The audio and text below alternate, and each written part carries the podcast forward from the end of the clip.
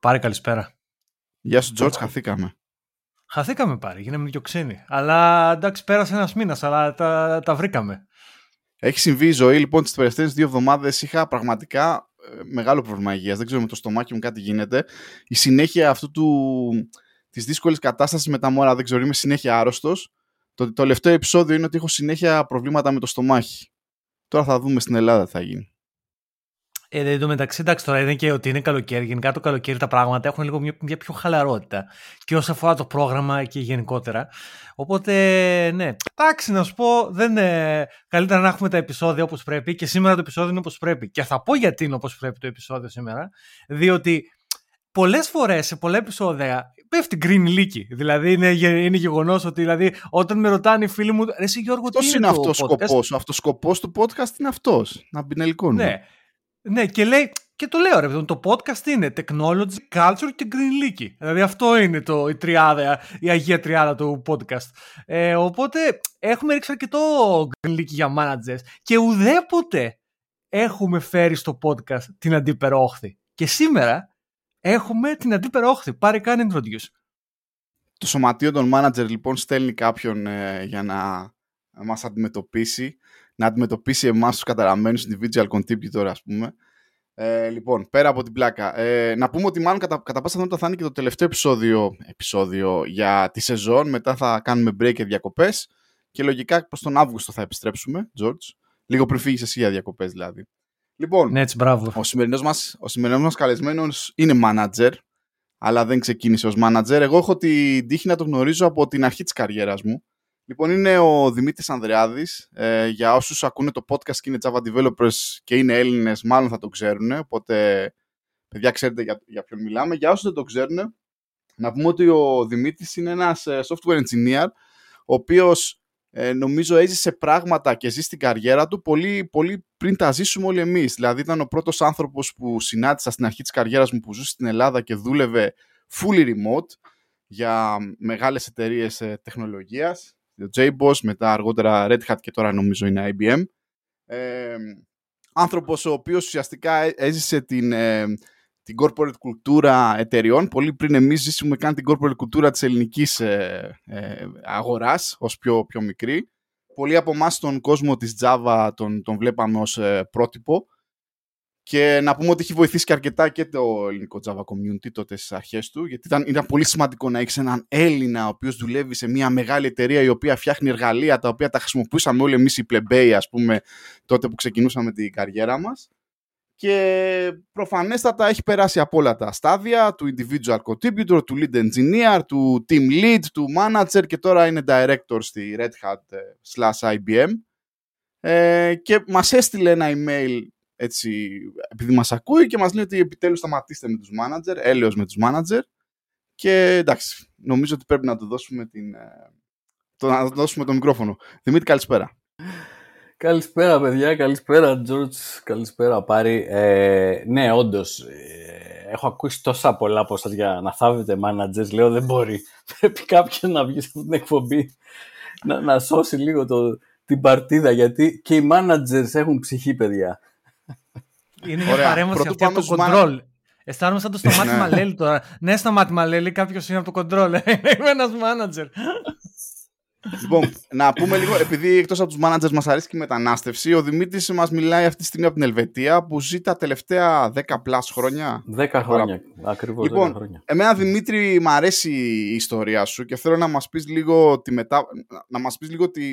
Μάλλον η καριέρα σου έχει. Είναι πολύ ωραίο story για τον μέσο Έλληνα προγραμματιστή, ιδιαίτερα στις αρχές του δύο χιλιάδες. Δηλαδή, εμένα πάντα, χωρίς αυτή τη στιγμή να σε γλύφω, πάντα με εντυπωσίαζε ε, αυτό. Ε, πώς, ας πούμε, δουλεύοντας από μια ελληνική εταιρεία, ε, πήγε σε μια εταιρεία άλλη ξένη, όπου δούλευες από το σπίτι, πό- πόσα χρόνια δούλευες work from home, έζησες το work from home τότε, και μετά πώς αποφάσισες να φύγεις από την Ελλάδα κι εσύ. Αν μπορείς να μας κάνεις έτσι μια... Ε, ε, not over dramatic, ας πούμε, ε, σύνοψη mm-hmm. αυτής της πορείας. Ναι, εντάξει, είναι πολλά, θα προσπαθήσω να τα κάνω γρήγορα. Εντάξει, λοιπόν, από μικρός χομπίστας με τους κομπιούτερ, ξέρεις, και Amstrad και σουξουμούξου, basic, λίγο κώδικας μηχανής και αυτά. Μετά πέρασα Tplfork στην Αθήνα στην αρχή ήταν η φάση, τι, σιγά, σιγά θα πάω τι άι, ξέρεις, ας πούμε αποτυχία και καλά, αλλά πηγαίνοντας στο τι άι, ε, μ' άρεσε τόσο πολύ, γιατί ήταν τόσο πρακτικό, ρε παιδιά, δηλαδή κάθε μάθημα είχε εργαστήριο, γράφαμε πολύ κώδικα και αμέσως άλλαξα γνώμη, ξέρεις, έβγαλα τη σχολή, εντάξει, μπορεί να ήμουν και πρώτος χρονιά μου, αλλά μ' άρεσε πάρα πολύ, έμαθα πολλά πράγματα. Με Εράσμους πήγα Ιρλανδία, ξέρω εγώ, γνώρισα άλλο κόσμο, με φωνάξανε, πήγα, ξαναπήγα μετά στο Δουβλίνο, έκανα Master by Research, έκατσα δύο χρόνια εκεί.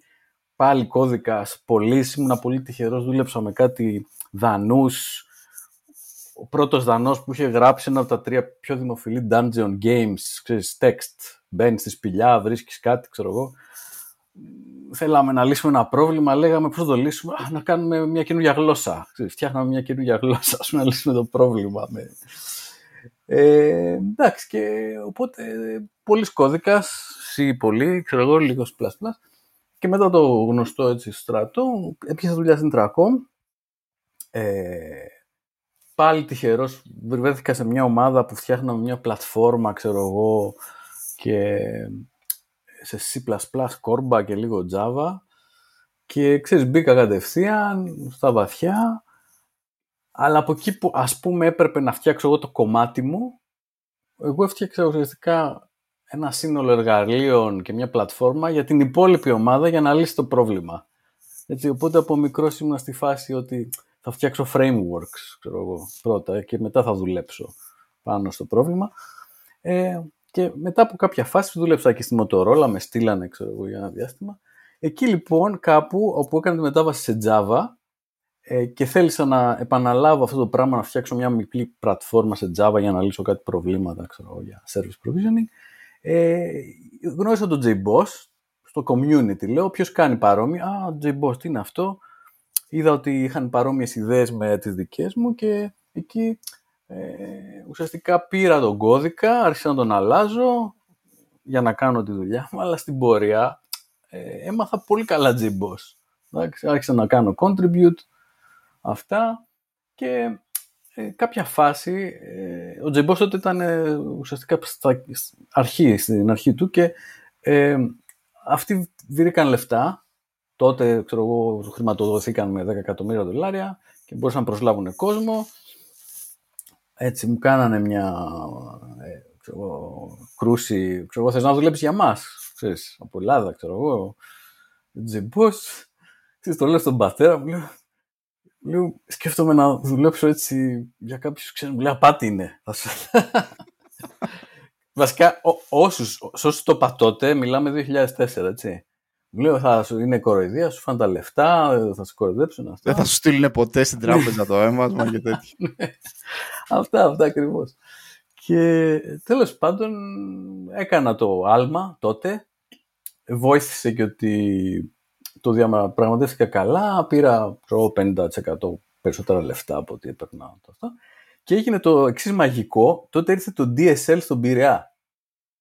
Πριν είχες μοντεμάκι... Ξέρεις, το πολύ πενήντα έξι. Το πολύ πενήντα έξι.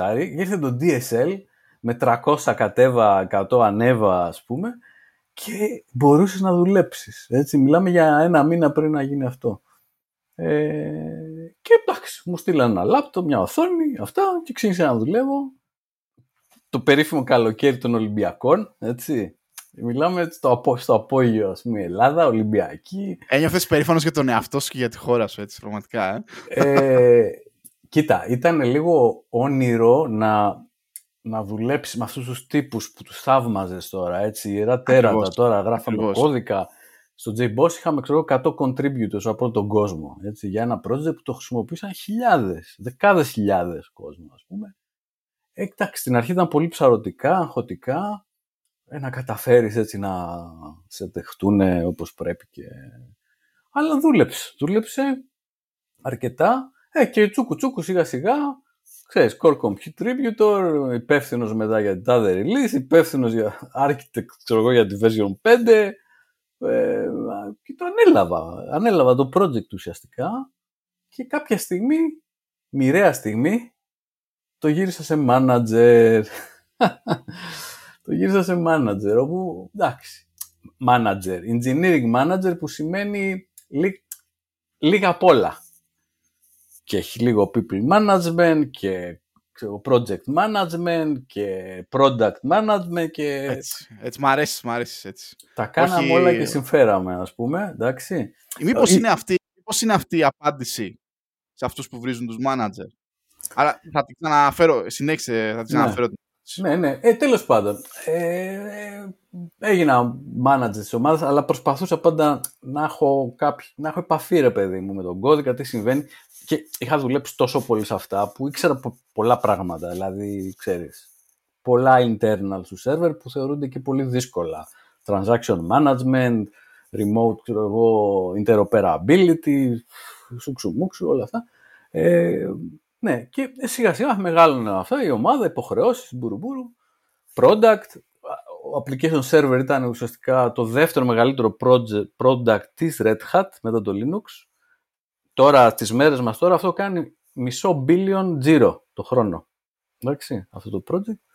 Ε, και μετά κάποια στιγμή το γύρισα σε Quarkus, φτιάξαμε καινούργια ομάδα, έτσι, για καινούργιες τεχνολογίες. Και το, τώρα τελευταία μάτια θα μου φορτώσανε και όλη την παλιά ομάδα. Δηλαδή, έχω περίπου εκατό άτομα συνολικά, με, ξέρω εγώ, άλλους δέκα managers και δύο τρία επίπεδα. Κλασικός manager που γκρινιάζει τώρα και θέλει και άλλους από κάτω για να μπορέσει να ναι. διευθύνει. Ναι. Λοιπόν, ε, Δημήτρη, όμως δεν μας είπες, δεν μας είπες πώς έφυγες από την Ελλάδα. Γιατί α, ναι, πώς έφυγε από την Ελλάδα. Ε, Γιατί είμαστε α... και μετανάστες εδώ πέρα, έτσι, είμαστε όλοι, και λαϊκά παιδιά. Όλοι μας εμείς, ναι. Κοίτα, ε, εντάξει, σου λέω remote work από το δύο χιλιάδες τέσσερα που ήταν, ας πούμε, επιστημονική φαντασία. Έτσι, έτσι όπως τα έλεγες τότε, έλεγαν αποκλείεται, ας πούμε, ναι. Και, και με fully distributed ομάδα, έτσι. Δηλαδή, ομάδα τώρα σε δεκαπέντε χώρες, έτσι. Λοιπόν, εγώ πάντα ανέφερα στο γραφείο της Ελβετίας, κατά τύχη. Γιατί, γιατί από εδώ, από την Neuchâtel, ήταν ένας από τους, ας πούμε, founders περίπου του JBoss και είχε κάνει εδώ το γραφείο, ήταν το, τα headquarters για την Ευρώπη, ας πούμε. Οπότε ερχόμουν εγώ Neuchâtel, ξέρω, μια-δύο φορές το χρόνο για κάνα meeting, ξέρεις, για διάφορους λόγους, είχα γνωριστεί πολύ και με τον κόσμο, έβλεπα και εδώ τη ζωή πώς είναι, ξέρεις, πολύ ωραία, είναι μικρό μέρος, δηλαδή το κέντρο εδώ έχει εγώ τριάντα χιλιάδες κόσμο και μια πολύ ωραία λίμνη, βουνό από πίσω, τα Ευρασία από εδώ, απέναντι Άλπη, ξέρω εγώ, πολύ ωραία.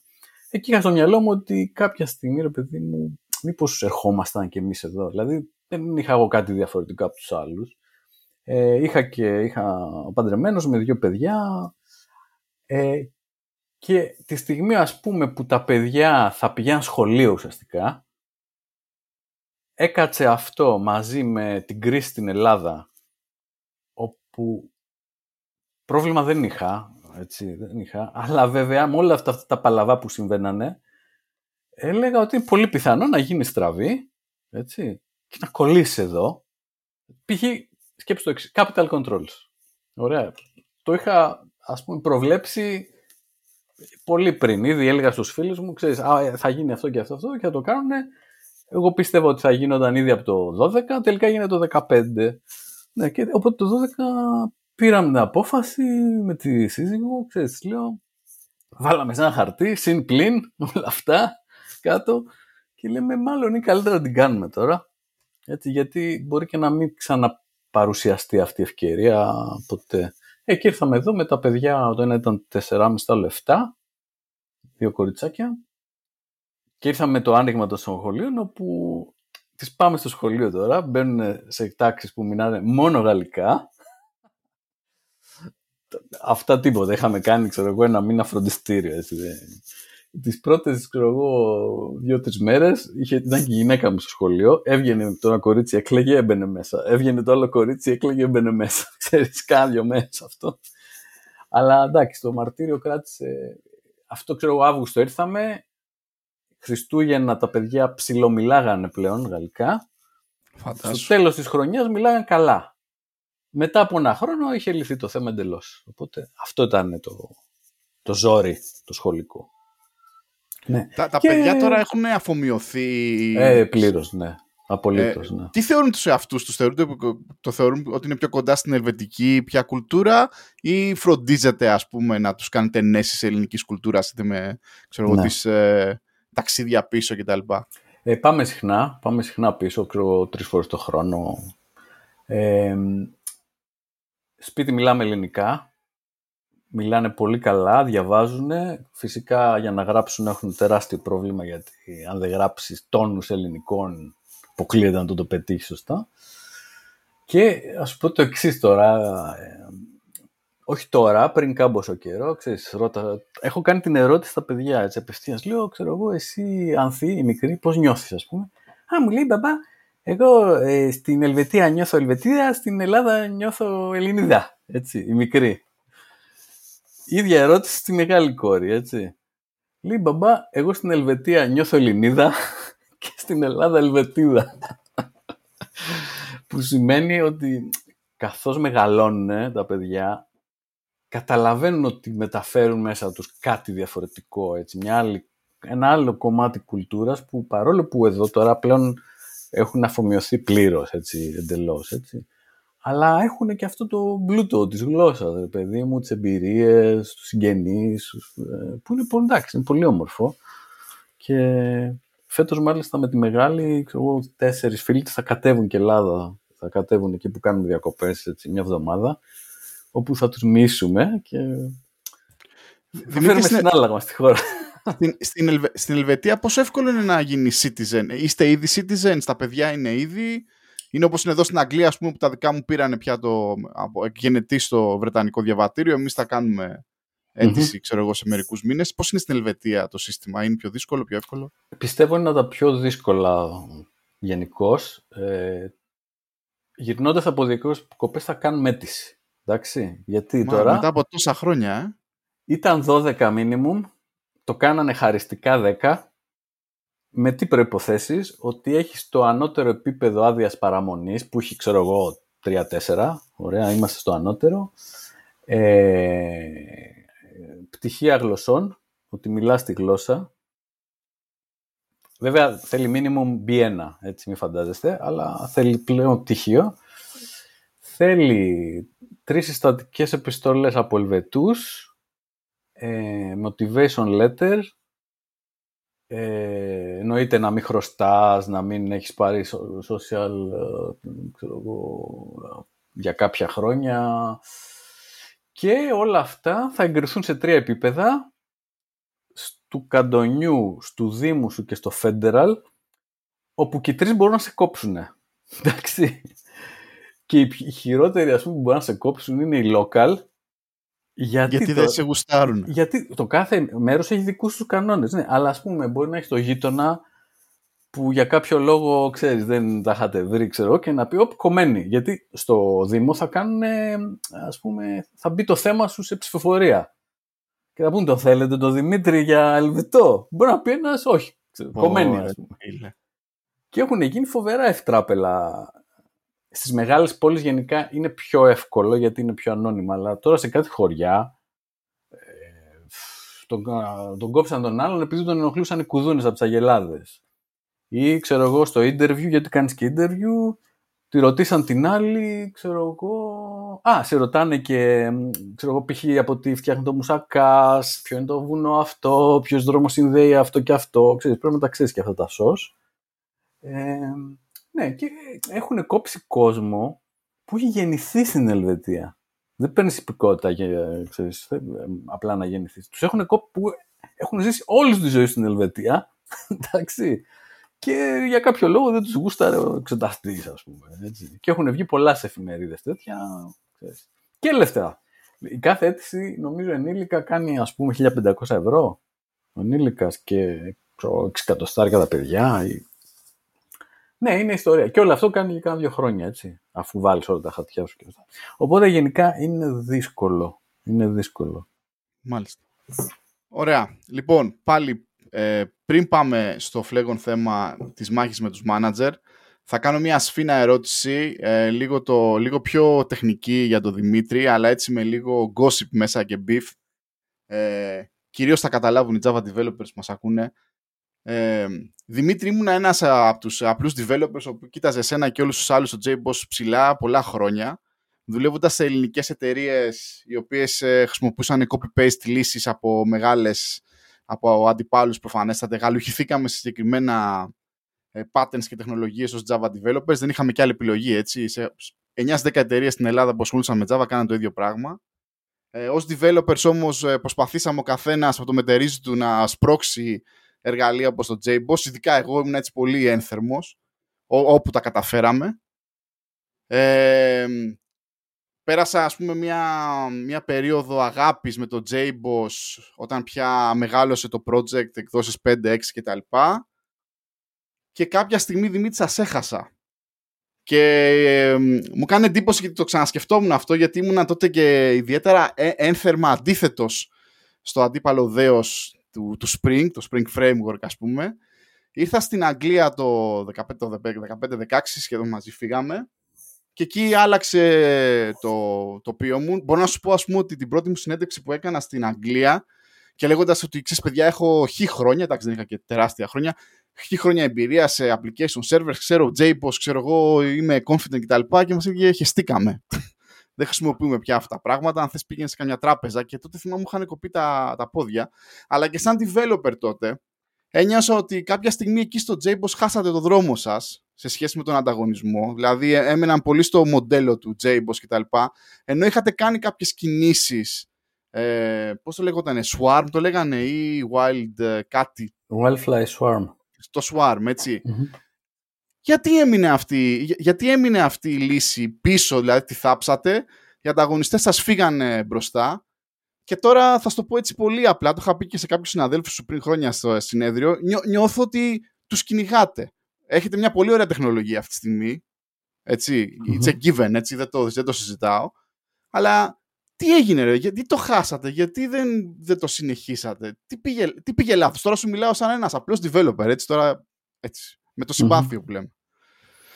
Ναι, ε, ο George δεν ασχολείται με application servers μάλλον. Όχι, γράφει Java τώρα τελευταία, γράφει Java. Γράφει Java. Έγραψε και Spring.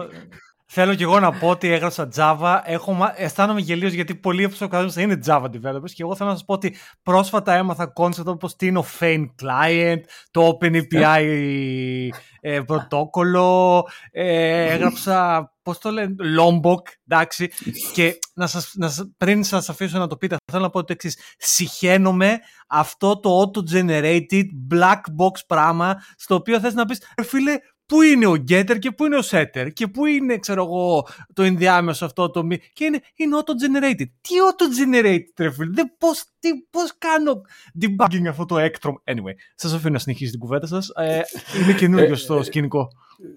Ο, ο George τι γράφει γενικά, έτσι για να καταλάβω. Γράφει client πιο πολύ, web interface και τέτοια. Frontend, frontend. Ναι, frontend, ναι, ναι. Διάφορα και χρησιμοποιεί συνήθως τι εργαλεία. Α, ah, οκ, okay. Alright, TypeScript, yeah. Μάλιστα, ε, τι έγινε. Λοιπόν, καταρχήν δεν ήταν μόνο ο JBoss που είχε το πρόβλημα, ήταν όλο το οικοσύστημα του Java ι ι, το οποίο, ε, σαν να πούμε, μεγάλωσε πολύ. Αν θυμάσαι, ξέρω εγώ, ήταν η έκδοση ξέρω, πέντε έξι, δεν θυμάμαι ποια ήταν τότε, που πήρε ξέρω, τρία χρόνια να γίνει και... You know, και έκατσε και ταυτόχρονα το cloud όπου βγήκε το Spring Boot τότε. Το Spring το, αυτό καθ' αυτό δεν ήταν θέμα. Έτσι, γιατί ναι, δεν πάνω... ήταν, συμφωνώ. Και εγώ το, το λέω και δεν τρέπομαι. Να. Δηλαδή προτιμούσα να δουλεύω με το JBoss έξι και τα ι τζι μπι τρία, τρία ένα κτλ. Mm-hmm. Παρά με Spring και με τους εξ εμ ελ και δεν ξέρω εγώ τι. Να. Αλλά όταν βίωσα το Spring Boot πια επαγγελματικά, mm-hmm. ένιωσα μαλάκας. Λέω, να. εντάξει, τι κάνουμε τόσο στο καιρό. Ναι, ναι. Ε, οπότε καθυστέρησα από τη μια πλευρά αυτό το οικοσύστημα, είχαν γίνει πολύ τα, τα πράγματα και να το πούμε και απλά, όταν δουλεύεις σε οποιαδήποτε περιοχή με standards και σούξου μουξου, το να έχεις συμφωνία μεταξύ των διαφορετικών, τι θα βάλουμε στο standard, τι δεν θα βάλουμε και αυτά, είναι δύσκολο, παίρνει χρόνο, έτσι, είναι, είναι σαν να προσπαθείς ξέρεις, μια επιτροπή να λύσεις ένα πρόβλημα και αυτά, είναι δύσκολο. Ε, από την άλλη, λοιπόν, έκατσε στο Spring η φάση που βγήκαν ε, τα πρώτα clouds και αυτά και οι ίδιοι οι τύποι του Spring γενικά, ρε παιδί μου, φτιάχνανε abstraction έι πι άις και κάνανε ό,τι γουστάρανε μόνοι τους. Ωραία. Ούτε επιτροπές, ούτε σούξου, ούτε μουξου. Χρησιμοποιούσαν όλα αυτά τα αίτημα που φτιάχναμε εμείς, έτσι, τζέι πι έι, servlet, ξέρω εγώ, τα validation, αυτά τα, πώς το λένε, ναι, πολλά έτοιμα πράγματα, βάζανε από πάνω μια, ένα μικρό layer, ας πούμε, και το βγάζανε και προχωράγανε και προχωράγανε ε, και βγήκανε μπροστά, έτσι. Α, αυτό, αυτό έγινε ουσιαστικά. Ε, και έτσι, ναι, κάνανε ride αυτό το wave και ήταν πρώτοι. Πρώτη, υπήρχε και το, και το άλλο framework το, ναι, πριν από αυτούς. Το, το Drop Wizard. Drop, drop Wizard, ναι. Ε, εντάξει, και κατακτήσαν ξέρω, το ογδόντα πέντε τοις εκατό της αγοράς έτσι πολύ εύκολα. Αυτό έγινε. Αυτό έγινε. Δηλαδή, από την πλευρά του JBoss, σαν τεχνολογία, σαν όλα αυτά, πάντα ήμασταν πολύ ανταγωνιστικοί. Πιστεύω ακόμα ότι είχαμε, έχουμε την καλύτερη υλοποίηση. Το προχωρήσαμε, το προχωρήσαμε. Απλά είναι μέχρι ένα σημείο. Όπως θέλω να λέω, είναι σαν να δίνεις μάχη τώρα στην, στο ring και να έχεις το ένα χέρι δεμένο πίσω. Εντάξει. Είναι δύσκολο. Όταν μετά λοιπόν ξεκινήσαμε το Quarkus, το... βγήκε public το δύο χιλιάδες δεκαεννιά, ωραία. Και αρχίσαμε να δουλεύουμε και εμείς όπως δουλεύει το, το Spring μοντέλο, ε, μπορώ να σου πω είναι απείρως ευκολότερο. Έτσι. Απείρως, δηλαδή είναι πάρα πολύ πιο εύκολο ε, και... Εντάξει, τώρα σαν τεχνολογία, εγώ πιστεύω ότι τους ρίχνουμε γενικά όλους, όλους αυτούς, γιατί μπορούμε να εξηγήσουμε τώρα. Αρχιτεκτονικά έχουμε κάτι που το κάνουμε μόνο εμείς και μόνο με αυτόν τον τρόπο μπορεί να έχεις όλο αυτό το φοβερό performance και δεν ξέρω εγώ όλα αυτά. Αλλά τώρα κάνουμε catch up. Έτσι. Υπάρχει κόσμος που φεύγει από Spring και, το, και μπορώ να πω ότι το Quarkus τώρα μετά στον τρίτο χρόνο είναι στη φάση που ρε παιδί μου μάλλον είναι το tipping point. Δηλαδή, βλέπω κόσμο τώρα, το ξέρουν όλοι, πολλοί το δοκιμάσανε, βλέπουν τη διαφορά και στο developer experience και όλα αυτά, έχουν μπει πολλά σε production και πλέον έρχονται σε εμάς στο τελευταίο συνέδριο που πήγαμε στο J-Nation, έρχονται στο στυλ δικαιολογούμενοι, ξέρεις, θέλω να χρησιμοποιήσω αλλά η εταιρεία δεν με αφήνει ή ναι, ναι, πολύ ωραίο, αλλά τα αφεντικό ή ή το τελευταίο που έχει μείνει μέσα σε ένα επιχείρημα, ναι, αλλά στο Stack Overflow, όταν τσεκάρω μια ερώτηση, έχουν την απάντηση. Εντάξει, χαίρομαι πολύ. Ε. Έχεις ένα project που είναι έξι χρόνια παλιότερο. Εννοείται. Εννοείται ότι θα... Αλλά είμαι πολύ αισιόδοξο ότι, ξέρεις, θα... Εντάξει, θα... Θα... ο κόσμος θα εξακολουθεί να χρησιμοποιεί Spring και όλα αυτά, αλλά πλέον είναι και αυτή λίγο legacy. Δηλαδή, όπως ήμασταν εμείς το δύο χιλιάδες, δεν ξέρω εγώ τόσο, ε, τώρα είναι στην ίδια φάση. Και ζορίζονται. Άμα δεις Spring Native, αυτά ζορίζονται πολύ. Ναι, ναι, ναι, κάπως έχει γυρίσει τέτοια. Ωραία. Ναι. Βέβαια, να να πω λοιπόν, λίγο εγώ εδώ ε, πέρα, σαν, ναι. σαν front-end developer και να πω ότι ε, μέχρι τώρα στην Java, στο Java community είχατε αυτό το πλεονέκτημα εσείς ότι τα... τα frameworks ήταν πιο μακρόπνοα γενικότερα, ενώ εμείς εκεί στο front-end γενικά πέφτανε πολλά μαχαιρώματα με διάφορα frameworks που ερχότανε και φεύγανε και αυτό που περιγράφεται είναι εντελώς τι γίνεται αυτή τη στιγμή με το React.js, έτσι. Δηλαδή όπους Spring βάλε React και όπου Quarkus, ξέρω εγώ, βάλε...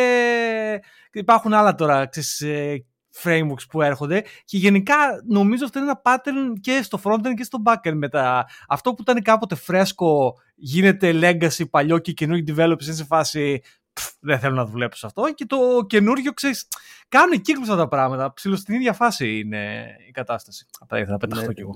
George, να σου πω, εντάξει, έχεις απόλυτο δίκιο και η τεχνολογία ξαναγυρνάει, δηλαδή τώρα ας πούμε ξέρεις, είμαι σίγουρος ο Πάρης τα ξέρει, έτσι, μακροσέρβις, έτσι, της τρελής, έτσι, αλλά δεν είναι για όλους, δηλαδή είναι δύσκολο, ωραία, πάμε να την πατήσουμε πάρα πολλούς τρόπους, στο επόμενο μοντέλο μπορούμε να τα ξαναβάλουμε όλα μέσα σε ένα σερβερ, να τελειώνουμε, ας πούμε, ε, αλλά θέλω να σου πω για το μακροπρόθεσμο, έτσι, στα, στα δικά μας frameworks έχουμε κομμάτια που είναι πάνω από είκοσι χρονών. Ας πούμε το Hibernate τώρα είναι είκοσι χρονών, έτσι, παίζει ακόμα, έτσι, σκέψου πόσο έχει γίνει debug αυτό το πράγμα. Ο transaction manager που έχουμε είναι πιο παλιός. Πρέπει να είναι είκοσι πέντε χρονών. Τα έι πι άις ξέρω, αλλάζουν λίγο, αλλά ο κώδικας είναι εκεί πέρα. Και μια μεγάλη εταιρεία, εντάξει, μπορεί να αρχίσει να παίζει και να αρχίσουν να βάζουν τώρα, ξέρεις, microservices, βάλτε ό,τι θέλετε. Όταν θα έρθει η ώρα της συντήρησης όμως, έτσι, εκεί δεν θα είναι, πώς να το πω, δεν θα είναι τόσο απλό. Ε, εντάξει, εγώ θέλω να είσαι έτσι, πώς να το πω, να ψάχνω να δω και αυτά, αλλά θέλει και λίγο common sense, δηλαδή, ξέρεις, στα πόσα εργαλεία χρησιμοποιήσεις, που θα καταλήξεις και αυτά. Είναι, εξαρτάται και τι φτιάχνεις. Common sense, βέβαια, ένα trait του manager το οποίο ψάχνουμε εδώ και χρόνια με τον George. Ναι. Και έτσι, πάρει, πάρει τώρα να πω πριν, πριν τη γυρίσω την κουβέντα στο Manager League, γιατί μας αφήσω να μιλάς για Java, πάρει, ξέρουμε. Εξάλλου είναι και στο nickname του η Java, είναι Java Papo, ξέρουμε, θα μιλάς για τρεις ώρες, αλλά ε, πριν, πριν το γυρίσουμε στο, στο Manager κομμάτι, θέλω να κάνω ένα shout στην Ιωάννα, η οποία όποτε έχουμε προβλήματα με Hibernate, σε αυτή την παρέα, ε, καταφεύγουμε στην Ιωάννα. Η Ιωάννα είναι ο Hibernate expert της παρέας. Ιωάννα, γεια. Εντάξει, η γυναίκα μου ξέρει καλύτερη ες κιου ελ από μένα, αυτό είναι αλήθεια. Πολλές φορές τη ρωτάω κι εγώ. Πες μου πώς να κάνω αυτό το τετραπλό, πενταπλό, εξαπλό join, ας πούμε, και να μην διαλύσω το σύντομο. Ε, λοιπόν. Για Hibernate, ο Gavin King δουλεύει για μένα, έτσι. Στην ομάδα μου. Αυτό ναι, είναι το δυνατό. Το παιδί που έφτιαξε το Hibernate. Ναι, έχουμε πολύ, πολύ δυνατή ομάδα. Τέλος πάντων. Λοιπόν, ε, Δημήτρη, ας ξεκινήσουμε λοιπόν το battle. Mm-hmm. Και εγώ θέλω να σε χτυπήσω λοιπόν με μια ερώτηση. Νομίζω που συνέγραψα και σε ένα email. Σαν μια, ας πούμε, απάντηση στο έλεος με τους managers, το χειμουριστικό έλεος με τους managers. Ε, προφανέστατα άνθρωποι σαν και εμένα και τον George είμαστε developers και εγώ θέλω να είμαι πολύ down to earth, ας πούμε, οι οποίοι επί το πλείστον έχουμε δουλέψει σε product business μαγαζιά. Έτσι. Και δεν έχουμε την τύχη, να το πω έτσι, ή μπορεί και τις ικανότητες, δεν ξέρω οτιδήποτε, ή δεν έχουμε, ξέρω εγώ, την υπομονή για τη συνεντεύξη, οτιδήποτε και αν σημαίνει αυτό, να δουλέψουμε αμιγώς για μαγαζιά τεχνολογίας. Όπως δουλεύεις εσύ εδώ και δεκαετίες, έτσι. Και νομίζω ότι αντιπροσωπούμε ένα πολύ μεγάλο, με, μεγάλο αριθμό developer, ας πούμε, που δουλεύουν σε αυτά τα μαγαζιά, όπου γενικά τα skills είτε στο management επίπεδο είτε στο θέμα στρατηγικής και αρχιτεκτονικής μπορεί να μην είναι και τόσο καλά γιατί δεν μπορούν να βρουν κόσμο κτλ. Και θέλω να σε ρωτήσω, αφού γκράζεις εσύ αυτό το κοινό ή, ή δουλεύοντας, ας πούμε, αμιγώς σε μια τεχνολογική εταιρεία η οποία έχει ψηλά standards, κακά τα ψέματα, δουλεύεις με παγκοσμίου class developers, κακά τα ψέματα, αλλά μην κρυβόμαστε, ε, αφού γκράζεσαι πώς μπορεί να είναι, ας πούμε, σε ένα πολύ χειρότερο μαγαζί, σε skills top-down, όχι μόνο developers ή managers, δεν, δεν ξέρω εγώ τι. Χωρίς να λέω προφανές το ότι Red Hat ή κάθε Red Hat ή δεν ξέρω εγώ, τα αμιγώς τεχνολογικά μαγαζιά είναι παράδειση, αλλά το, το, το λέω σαν μια, ανοίγω τη συζήτηση πραγματιστικά. Είναι διαφορετικοί κόσμοι. Το δέχεσαι mm-hmm. ή, ή πιστεύεις ότι ε, κάποια πράγματα κάνουν απλά σε όλους? Ε, τώρα ρωτάς γενικά, για τεχνικά, για το κομμάτι του management ή... Μπορούμε να πάρουμε το κομμάτι του management και τεχνικά. Mm-hmm. Έτσι κι αλλιώς ε, και στα μαγαζιά που δουλεύουμε τεχνολογία πρέπει να παραδώσουμε. Δηλαδή έχουμε να λύσουμε business προβλήματα μέσω της τεχνολογίας. Ναι. Εσείς έχετε να ζήσετε και εσείς να, να λύσετε business προβλήματα, απλά είναι business τεχνολογικά, να μας προσφέρετε ναι. εργαλεία για να δουλέψουμε, ας πούμε. Αλλά το ίδιο δεν είναι. Ναι. Εντάξει, κοίτα, τεχνολο... τεχνολογικά πιστεύω ότι γενικά ο, ο, ο μέσος όρος των εταιριών είναι χαμηλότερα από αυτά που κάνουμε εμείς και πιο πολύ σε σχέση με τους ανθρώπους. Εντάξει, δηλαδή έχουν τύχει περιπτώσεις κάποιο παιδί να φύγει από την ομάδα μου γιατί ήθελε, ρε παιδί μου, να πει, ξέρω εγώ, βαρέθηκα να φτιάχνω frameworks, θέλω να πάω να τα χρησιμοποιήσω. Οκ. Okay. Ε, και πήγε έξω και μου λέει, καλά μου λέει, το επίπεδο έξω είναι. Εντάξει.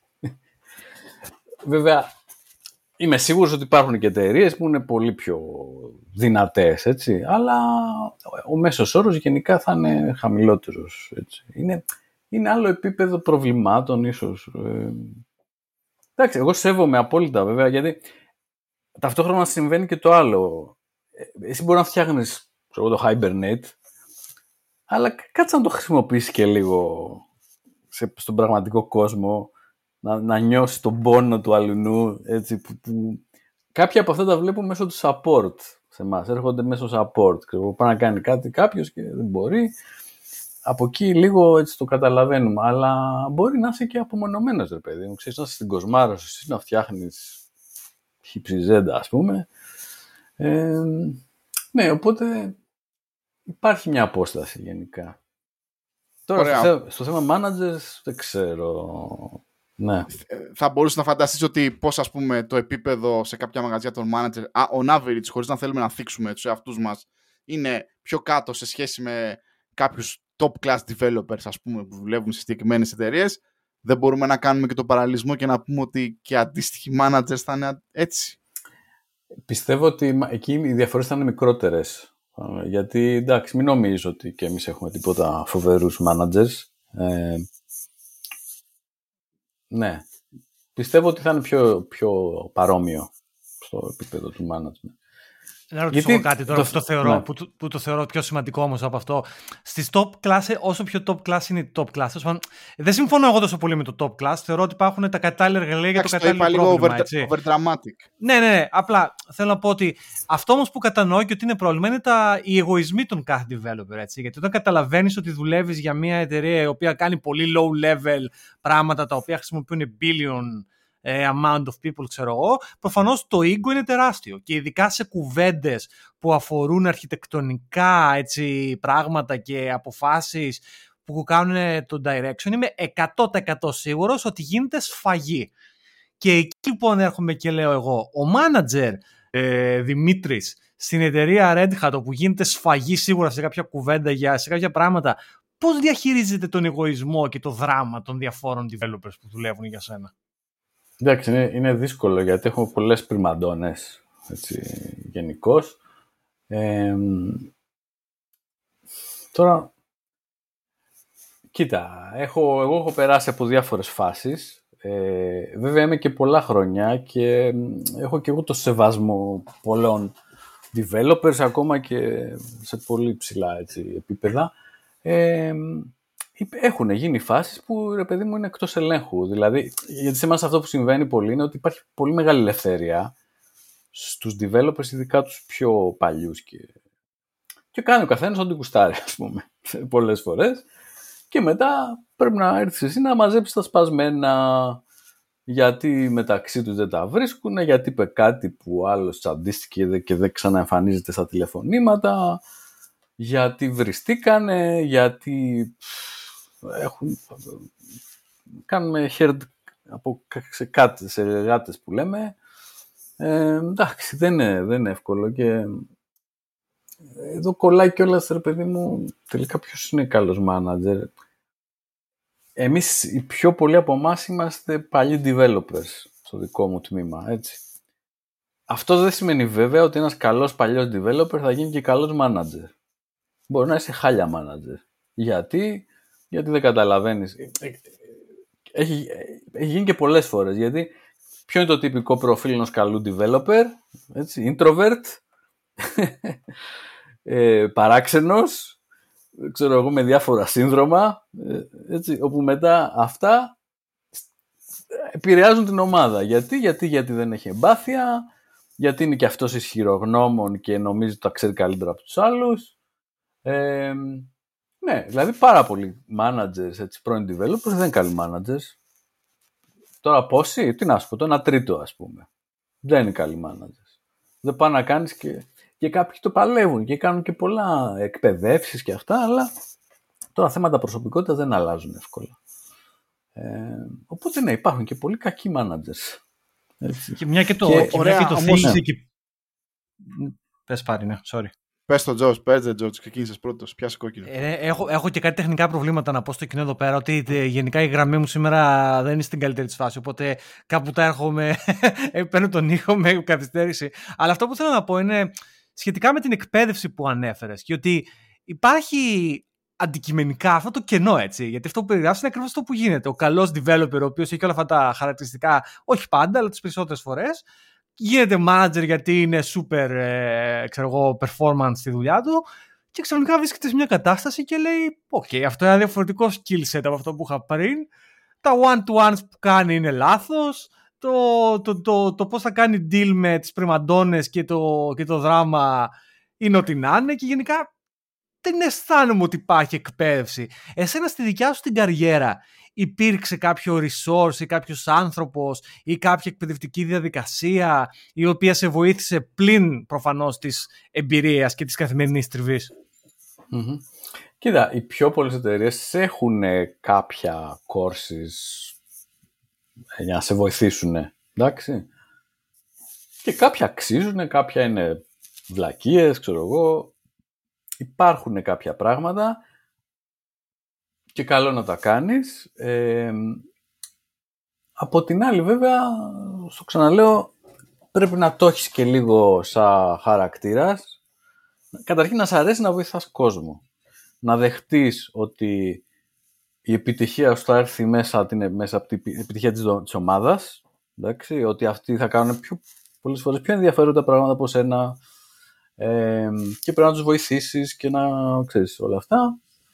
Ε, ναι, αυτό, ότι τέλος πάντων πρέπει να είσαι έτοιμος να κάνεις let go πολλά πράγματα σαν manager και είναι, και είναι ζώρικο, ειδικά αν είσαι και καλός τεχνικός. Ωραία, είναι, είναι κάπως βαρύ. Ε, και να σου πω και για μένα είναι πολύ σωστό ένα ερώτημα. Δηλαδή έχω, έχω δει και managers managers. Δηλαδή ο άλλος δεν ήταν τεχνικός, ήταν ή ελάχιστα και έρχεται και κάνει people management. Και να σου πω, το people management θέλει χρόνο. Δεν είναι εύκολο για να το κάνεις σωστά. Ε, από την άλλη, αυτός ο, ο τύπος πολύ πιθανά με καταλαβαίνει τίποτα τι συμβαίνει μες στο project. Ωραία. Που και αυτό δεν είναι καλό. Γιατί οδηγεί και σε λάθος αποφάσεις. Ε, και οπότε υπάρχει αυτό το ο συνεχής αγώνας μέσα σου μεταξύ του τεχνικού και του people κομμάτιου και πώς θα τα συγκεράσεις και στα δύο και ε, ανεβαίνοντας, ξέρεις, θα πρέπει να κάνεις λιγότερο από το ένα και μπορεί και να μην σ' αρέσει. Και αναλόγως και την εταιρεία τώρα. Ας πούμε, η δικιά μας εταιρεία θέλει να είναι αρκετά τεχνικοί οι managers. Okay.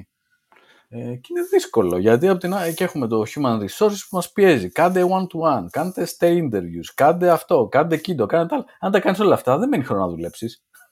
να δουλέψεις εννοώ, να δεις και το project που θα πάει και όλα αυτά. Οπότε είναι, είναι δύσκολο. Δηλαδή, πραγματικά, στα παιδιά που λένε «Α, ξέρω να το γύρω σε manager», η default απάντησή μου είναι «Καλύτερα άστο». Άστο καλύτερα, παιδί μου, γιατί θα παιδευτείς πολύ, θα σε βρίζουν όλοι, έτσι, δηλαδή τους managers τους βρίζεις αμέσως για οτιδήποτε, αλλά πόσες φορές είπατε μια, μια καλή κουβέντα ότι «Μπράβο στο manager, παιδιά», ξέρεις. Αυτό ξέρεις, μπράβο, αυτό που λες. Δηλαδή, αυτό α, φοβερή που λες, ομάδα, ας πούμε. Ναι, sorry, είναι πολύ βάλτε αυτό που λες. Ε, και, δηλαδή... και, και έρχεται η δεύτερη ερώτηση εδώ πέρα, που είναι πάλι σε αυτό που λες. Πώς παίρνεις εσύ feedback σαν manager, και καλό και κακό feedback? Δηλαδή, εσένα feedback, ποιος, γιατί ξέρεις ποιο είναι το θέμα, εμείς individual contributors δεν έχουμε το bottom-up feedback. Είμαστε, όπως έλεγε ένας, είμαστε bottom bitch. Δεν υπάρχει άλλος να από κάτω σου. είμαστε, είμαστε τελευταία. Ενώ εσύ, ναι, έχεις από κάτω. Οπότε, καλά το από πάνω feedback θα το πάρεις. Θα έρθει ο Μάζεκ και θα σου πει «Δημήτρη, δεν ξέρω, κάτι θα σου πει». Από κάτω feedback προς τα πάνω, πώς υπάρχει, πώς το παίρνεις, πώς είναι μάλλον το σωστό, το καλύτερο να στο δώσουμε εμείς ή από κάτω το feedback σε σένα επάνω? Ναι. Κοίτα, ένας καλός manager γενικά θα το αναζητήσει είτε informal, δηλαδή θα προσπαθήσει να καταλάβει τι παίζει, ξέρεις, μιλώντας. Ή και απείς και όλα τα παιδιά, ωραία, να α, κάνουμε ένα survey, πείτε για ό,τι θέλετε. Έτσι, και ανώνυμους, όπως θέλετε. Πάρα πολύ feedback παίρνεις από πλάγιες οδούς, που είναι κάποιες φορές και πολύ ενοχλητικό. Δηλαδή, έχει ο Πάρης πρόβλημα, το λέει στον άλλον, τον λέει στον άλλον, πάει από πάνω, σου έρχεται από πάνω, με τρόπους που δεν τους ξέρεις και σου στείλει «Α, άκουσα ότι», χωρίς να σου πούνε τι και πώς και πού.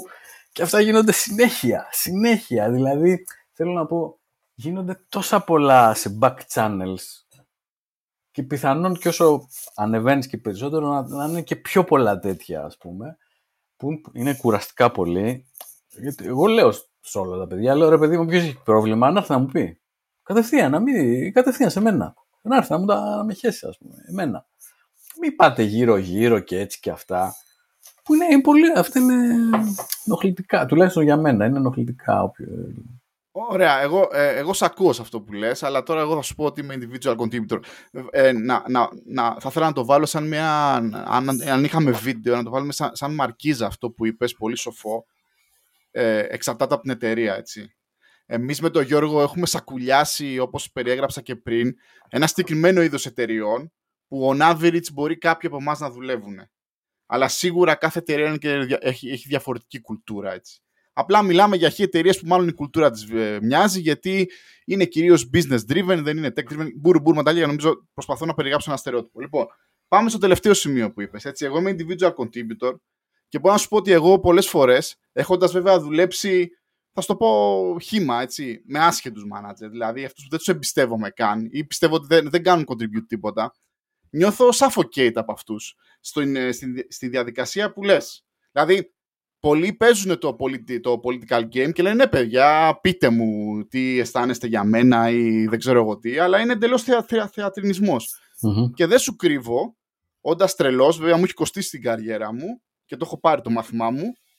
Ε, είμαι κι εγώ ένας, ένας individual contributor που έκανε, σε έκανε bypass και πήγα πάνω και είπα ο Δημήτρης είναι μαλάκας. Δεν κάνει contributor. Και, και το έχω κάνει. Και, το, το... και μου έχει κοστίσει την καριέρα μου, έτσι, γιατί σε μερικές εταιρείες με φτύσανε γι' αυτό. Και ίσως καλά κάνανε, δεν ξέρω. Ε, πώς γίνεται ο individual contributor, δηλαδή, να του πεις, εννοώ αυτό που λες είναι έχεις δίκιο, αλλά τον individual contributor ποιος του δίνει το reassurance ότι δεν θα πάει να τον κάνεις backstab. Γιατί μπορεί να τον έχει κάνει backstab κάποιος άλλος σε προηγούμενη εταιρεία επειδή το έκανε. Να του πει, ξέρεις τι, Δημήτρη, δεν πιστεύω ότι κάνεις contribute σαν manager. Και μετά από ένα μήνα, ξέρω εγώ, να τον έχεις στείλει δυσμενή μετάθεση στο Q A engineering. Δεν ξέρω εγώ τι, γράφει στο documentation. Ναι, εντάξει. Ε, σίγουρα ε, παίζουν αυτά που λες. Ε, να σου πω κιόλας επίσης, χαίνομαι managers που χρησιμοποιούν τη θέση τους για να επιβάλλουν authority, ξέρεις, εγώ είμαι, ξέρεις, θα κάνετε αυτό, δηλαδή εγώ δεν τον μπορώ καθόλου, έτσι, απολύτως. σαράντα πέντε λεπτά συζήτηση και ο Δημήτρης ήδη βρίζει τους μάνατζερ, οπότε ναι. Καταλαβαίνετε. Όχι, όχι, όχι, το... όχι, όχι, όχι. Ναι. Υπάρχουν προβλήματα, υπάρχουν πάρα πολλά, πολλά αποθυμένα, ε, όχι, εντάξει, κοίτα, αν δεν μπορεί να τα βρεις, να πας από πάνω, να κάνεις bypass, εννοείται. Ε, εμάς στη Red Hat, θυμάμαι και παλιά JBoss, θυμάμαι υπήρχαν περιπτώσεις που τον manager τον στείλανε. Γιατί, γιατί η ομάδα διαμαρτυρήθηκε. Και τον στείλαν σπίτι του. Έτσι. Δεν τον άντυχε κανένας, ας πούμε. Τώρα, χτες, χτες μίλαγα εδώ με ένα παιδί. Ξέρεις, έγινε μια εσωτερική μετακίνηση, πήγανε μια άλλη ομάδα αλλού και δυσανασχετούνε. Λέει, πω, πω, αυτή δεν την μπορώ καθόλου. Δεν την μπορώ καθόλου, ξέρεις, θέλει αυτό, κάνω, μας κάνει, μας δείχνει. Και προσπαθώ να το βοηθήσω. Δεν είμαι manager του, έτσι, αλλά προσπαθώ να του βρω μια φόρμουλα, ας πούμε, να δω... Ε, θα πάω να μιλήσω μάλλον, θα πάω να μιλήσω με κάποιον πιο ψηλά από όλους αυτούς, να, το, να, να, να δούμε πώς μπορούμε να το λύσουμε το πρόβλημα. Καλό θα ήταν να μίλαγε και με αυτήν κατευθείαν, δηλαδή δώσει μια ευκαιρία, γιατί... Γίνονται πολλές παρεξηγήσεις, παιδιά, ξέρεις, που είναι θέμα επικοινωνίας. Δεν υπήρξε επικοινωνία. Τώρα, αν αποτύχει αυτό, προχωρά στο επόμενο βήμα, αλλά ξέρω εγώ, δώσε μια ευκαιρία. Ε, κα, κατά πόσο πιστεύεις ότι η κουλτούρα της εταιρείας, ότι έχει να κάνει με το personal development και τις φιλοδοξίες που έχει ο καθένας, ιδιαίτερα των individual contributors, και θα, η ερώτηση θα είναι συγκεκριμένη. Πολλές φορές, οι individual contributors δεν είναι άγιοι, έτσι. Μπορεί να είναι, όπως λες και εσύ, προβληματικά άτομα, ανεβριασμένοι, μπορεί να είναι bad guys, να πούμε, που βρίζουν από το πρωί μέχρι το βράδυ κτλ. Στο τέλος όμως, όπως έχουμε πει με τον George, όλοι μας έχουμε μια ατζέντα. Ωραία. Και σε πολλές εταιρείες η φιλοδοξία και η, τα διάφορα, η, η, η ιδιαίτερη προσωπικότητα των individual contributors μπορεί να είναι ο λόγος που μπορεί να ξεκινήσει και ένα beef με το manager άθελά του. Κατά πόσο πιστεύεις οι εταιρείες ευθύνονται στο να δημιουργήσουν ένα κλίμα έτσι ώστε είτε να, ξέρω εγώ, να, να κόβουν τις διόδους σε τέτοια άτομα ή γενικότερα να το σταματήσουν και να πει ότι κοιτάξτε παιδιά, έχουμε μια ιεραρχία, έτσι γίνονται τα promotions ή τα demotions και τα λοιπά και δεν γίνεται όλοι να βγάζουμε τα μαχαιράκια μας και να λέμε, ας πούμε, για τον Δημήτρη είναι μαλάκας, μήπως και ξέρω εγώ μας δώσουν τη θέση του αύριο ή τα λοιπά. Mm-hmm. Και κατά πόσο γίνεται, ας πούμε, σε μια εταιρεία που έχεις δουλέψει εσύ, έτσι, υπάρχει αυτό, γιατί είσαι σε business εταιρείες. που το management δεν είναι τόσο, πώς να σου το πω, thorough, ε, γενικότερα τα μαχαιράκια, ακόμα και από τα bottom bitches, βγαίνουν συνέχεια και γίνεται ένα τουρλουμπούκι, έτσι, δηλαδή μαλώνουν κάτω, μαλώνουν με τους ενδιάμεσους, μαλώνουν από πάνω κτλ. Οι εταιρείες μπορούν να το ελέγξουν αυτό ή πιστεύεις ότι είναι οργανικό? Εντάξει, κάποιες εταιρείες λειτουργούν πολύ ανταγωνιστικά εσωτερικά. Όλοι ανταγωνίζονται όλους και, και υπάρχει ένα τέτοιο κλίμα. Ε, σίγουρα, πώς να το πω, η φιλοσοφία του upper management ε, διαχέεται προς τα κάτω και, ε, πώς να το πω, αντιγράφουν τις συμπεριφορές. Ε, συμβαίνουν όλα αυτά που λες. Τώρα, εντάξει, η δικιά μου συμβουλή είναι, ρε παιδί μου, από, από τέτοια πολύ τοξικά περιβάλλοντα πρέπει να φεύγεις, δηλαδή δεν μπορεί να τα αλλάξεις. Θα κάτσεις εκεί, θα φας τα λυσακά σου, ας πούμε, και δεν θα βγάλεις άκρη. Οπότε πας αλλού, ρε παιδί μου. Δηλαδή ευτυχώς υπάρχουν πιο πολλές, υπάρχουν αρκετές ευκαιρίες στον κλάδο μας. Οπότε αυτό, να βρεις ένα κλίμα, έτσι, να σε, ένα περιβάλλον σε αντιπροσωπεύει κάπως. Μην μη χάνεις το χρόνο σου. Δεν δε φτιάχνουν αυτά τα πράγματα. Σωστό. Πολύ σοφό και το, το δίνουμε και εμείς σαν συμβουλή. Λοιπόν, επόμενη ερώτηση και σε κάνω challenge. Δημήτρη, χωρίς πάλι διάθεση γλυψίματος, αδιαφυσβήτητα, μάλλον κάτι κάνεις καλά στη δουλειά σου και κάνεις progress, ας πούμε, στο, στο ladder του management και έχεις τη θέση που έχεις, έτσι. It's a given. Ωραία. Παρ' όλα αυτά, όμως, ήσουν και είσαι, ήσουν ένα competent engineer. Mm-hmm. Θέλω να σε ρωτήσω το εξής. Και μιας και ανέφερες κάποια στιγμή για τους people managers, τους οποίους εγώ δικάζω και λέω ότι δεν έχουν θέσεις εταιρείες της τεχνολογίας. Ίσως να, ξέρω, να πάω να δουλέψω στο σούπερ μάρκετ, δεν ξέρω εγώ τι. Εγώ, δια, εγώ θα, διαφωνήσω εδώ, θα διαφωνήσω λίγο εδώ με τον Πάρη. Θεωρώ ότι έχουν, γιατί σε κάνουν σε ένα disengage σαν technical lead να μην ασχολείσαι με βλακίες που δεν θες. Γιατί δεν θέλω να, να έχουν ένα, έναν για διακόσια άτομα. Εντάξει, δεν χρειάζεται να έχουμε έναν για κάθε τρία άτομα, ας πούμε. Δηλαδή, όλους αυτούς τους βλάκες που έχουμε γεμίσει δεν τους χρειαζόμαστε. Λοιπόν, πιστεύεις ότι αν είχες μόνο τα, τα personal, μάλλον τα, πώς να το πούμε, τα, το personal, τα, personal, τα personal χαρακτηριστικά, personality traits, ας πούμε, communication skills, τα οποία κατά πάσα, όχι, κατά πάσα, σε βοηθάνε και σαν managers κάνεις progress. Αλλά δεν είχες το engineering background, έτσι. Πιστεύεις ότι θα είχες την ίδια ανέλυξη? Ε, είναι λίγο παγίδα αυτή η ερώτηση. Αυτό ναι, που προσπαθώ κοίτα. να πω είναι ότι στη δική μου εταιρεία μάλλον όχι, γιατί έτσι είναι πολύ engineering driven, δηλαδή το εκτιμάει τους τεχνικούς ανθρώπους. Ε, κάτι άλλο που είπες, να είχα έναν για τόσους πολλούς, δεν παίζουν αυτά τα πράγματα. Δηλαδή, για να έχεις ένα manager που να ασχοληθεί και με σένα, πρέπει να έχει, ξέρω εγώ, οκτώ άτομα, να έχει δέκα, άντε να έχει δέκα, δεν, δεν μπορείς πιο πολλά, δηλαδή. Παλιά είχα, ήταν και η ρέτχα της συλλογικής, ο manager είκοσι πέντε άτομα. Δεν, δεν γίνονται, δηλαδή θέλει να ξοδέψει χρόνο μαζί σου, ας πούμε. Έτσι. Παρόλο που δεν σ' αρέσει τα one-to-ones και αυτά. Ωραία, Δημήτρη, να σε ρωτήσω κάτι. Γιατί στις δυτικοκεντρικές, δεν ξέρω πώς είναι, το λέω έτσι, ας πούμε. Γιατί ο manager έχει αρχίσει σε πολλές εταιρείες και γίνεται η προσωποποίηση του πατερούλη? Δηλαδή βλέπεις πολλούς managers οι οποίοι πιστεύουν ότι είναι ο πατερούλης σου και έχουν ξεχάσει ότι απλά είμαστε, ξέρω εγώ, οκτώ άτομα professionals, ας πούμε, adults, κάνουμε μια δουλειά και η δουλειά, και η δουλειά του είναι είτε να βοηθήσει, είτε να οργανώσει, είτε να υποπτεύσει, ξέρω εγώ, να δώσει μια κατεύθυνση, αλλά δεν είναι ο πατέρας σου, ας πούμε. Γιατί συμβαίνει αυτό? Γιατί, γιατί εμφανίζονται πατερούλιδες, ας πούμε, λες και είμαστε ε, μωράκια σαν το Βύρον που έχω κάτω και την Αγγελική, ας πούμε, και να τους πάρω από το χέρι.